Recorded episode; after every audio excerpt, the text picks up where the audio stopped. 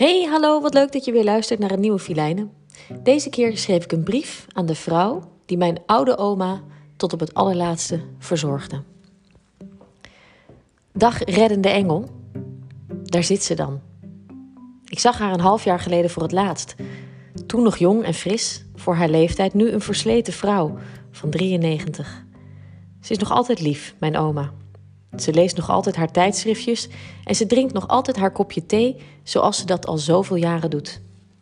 Ze was gevallen.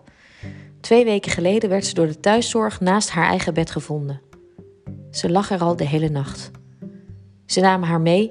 Het ziekenhuis werd haar nieuwe thuis. Voor twee weken werd ze daar onderzocht, rustig gehouden en opgelapt. En nu is ze bij jou. Samen met al die andere opgelapte oude mensen. Tegenover mijn oma zit een vrouw van zeventig. Dat weet ik, omdat ze dat heel hard roept als ik binnenkom. Ik ben al zeventig, hoor. Mijn oma kijkt me aan, herkent me gelukkig en ze geeft me een knipoog, terwijl ze naar haar jonge overbuurvrouw kijkt. Fijn. Mijn oma is nog hier. Haar hoofd is nog bij haar lijf en ze snapt precies waar ze is. De bloemen die ik voor haar meebracht, hoeven niet in een vaas gezet te worden. Dat doet ze zelf wel, als ze morgen weer naar haar eigen huis gaat. Ze gaat morgen niet naar huis. Ik leg haar dat uit en ik zie dat ze me wel snapt, maar me niet wil begrijpen. Waar hebben jullie het over? De overbuurvrouw schreeuwt het ons met veel consumptie toe. Ik leg uit dat we gewoon wat aan het praten zijn en dan volgt een relaas over hoe stom het is dat niemand met haar praat. Ze zijn allemaal stom hier en het is ook te vol en er kan niemand meer bij. Ik zoek wat afleiding om te zorgen dat ik niet heel hard moet lachen. En ik ga voor oma en haar nieuwe huisgenoten koffie en thee inschenken. De een wil dat met suiker, de ander met melk, de een in een tuitbeker. De ander wil per se een normaal kopje, maar de kinderbeker die voor haar staat verraadt dat ze daar niet meer mee overweg kan. Ik zet een beker koffie met melk neer en ik krijg een sneer. Dat moet niet zo, dat moet met suiker. Sorry, stamel ik. En ik doe een nieuwe poging om de dame te helpen. Net als ik denk dat ik het juiste heb gedaan, rijdt een meneer tegen mijn benen aan met zijn rolstoel. Zuster, zuster, ik moet plassen! Het woord komt als een knal uit zijn mond en het kan niet anders of hij heeft met deze uitlating al een gedeelte van zijn behoefte losgelaten. Ik ruik dat ik gelijk heb. En dat deze meneer meer moest dan alleen maar plassen. Ik leg hem uit dat ik de zuster niet ben, maar dat ik even zal kijken of ik haar kan vinden. Helaas, op deze verdieping met acht volwassen mensen ben ik de enige die mobiel is en die de datum van vandaag paraat heeft. Meneer is weer naar zijn plekje gereden en lijkt nergens meer last van te hebben. Ik wil weer naast mijn oma gaan zitten, maar dan kijkt de schreeuwende mevrouw me aan. Ik mopper helemaal niet! En je moet stil zijn! Ik krijg medelijden met mijn oma.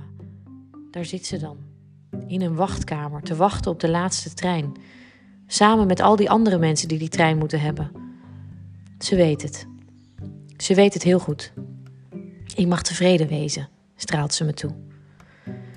We gaan even naar buiten, even een frisse neus halen. Ik duw haar de vreemde straat door waar ze nooit eerder was. Ze vindt het fijn. Als we weer naar binnen gaan, wil ze even naar haar eigen plekje. Het kleine kamertje dat dienst doet als haar thuis. Een vreemd bed met plastic lakens, een vreemde stoel met beugels en een kast met haar gelabelde kleding. Ik moet nu echt naar de wc, stamelt oma. Uh, ja, paniek. Ik ga op zoek naar de zuster. Ik kan haar weer niet vinden. Dan kom ik terug. En dan zie ik jou. Met het liefste gezicht dat ik ooit heb gezien, vraag je mijn oma hoe het buiten was. Je vertelt haar dat je haar eerst even helpt en dat ze daarna haar medicijnen krijgt. Je helpt haar naar het toilet en gaat vervolgens verder in de keuken. Het ruikt heerlijk. En je vertelt dat je voor vanavond schnitzel met pietjes hebt gemaakt. Oma komt tevreden de eetruimte binnen en ze neemt haar medicijn van je aan. Terwijl je de laatste hand legt aan de borden, help je twee mensen met het voordoen van de schorten, geef je nog vier mensen medicijnen en schenk je voor iedereen een glas sap in. Precies zoals zij het willen. Ik sta versteld. Jij bent de moeder van deze groep verdwaalde zielen. Jij geeft ze allemaal precies wat ze zo nodig hebben. Liefdevol zorg jij ervoor dat de tijd in dit verpleeghuis zo prettig mogelijk is. Wat ben ik blij dat jij bestaat.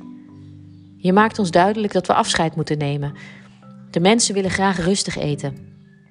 Ik omhels mijn oma met tranen in mijn ogen, want ik weet dat dit de laatste keer zal zijn. Oma geeft me een kus. en knijpt zoals altijd even in mijn hand. Dag lieve meid. Dag lieve oma. Fijne reis. Je kijkt me aan en geeft me een knipoog en ik weet dat het goed is. Lieve zuster Linda, dank dat je er voor mijn oma en al die andere mensen bent. Dank dat je zo geduldig bent terwijl al het werk zich maar opstapelt. Dank dat je met zoveel respect tegen en over de bewoners praat. En dank, vooral veel dank, dat je ze straks liefdevol op de laatste trein zult zetten. Dankbare groet, Filijne.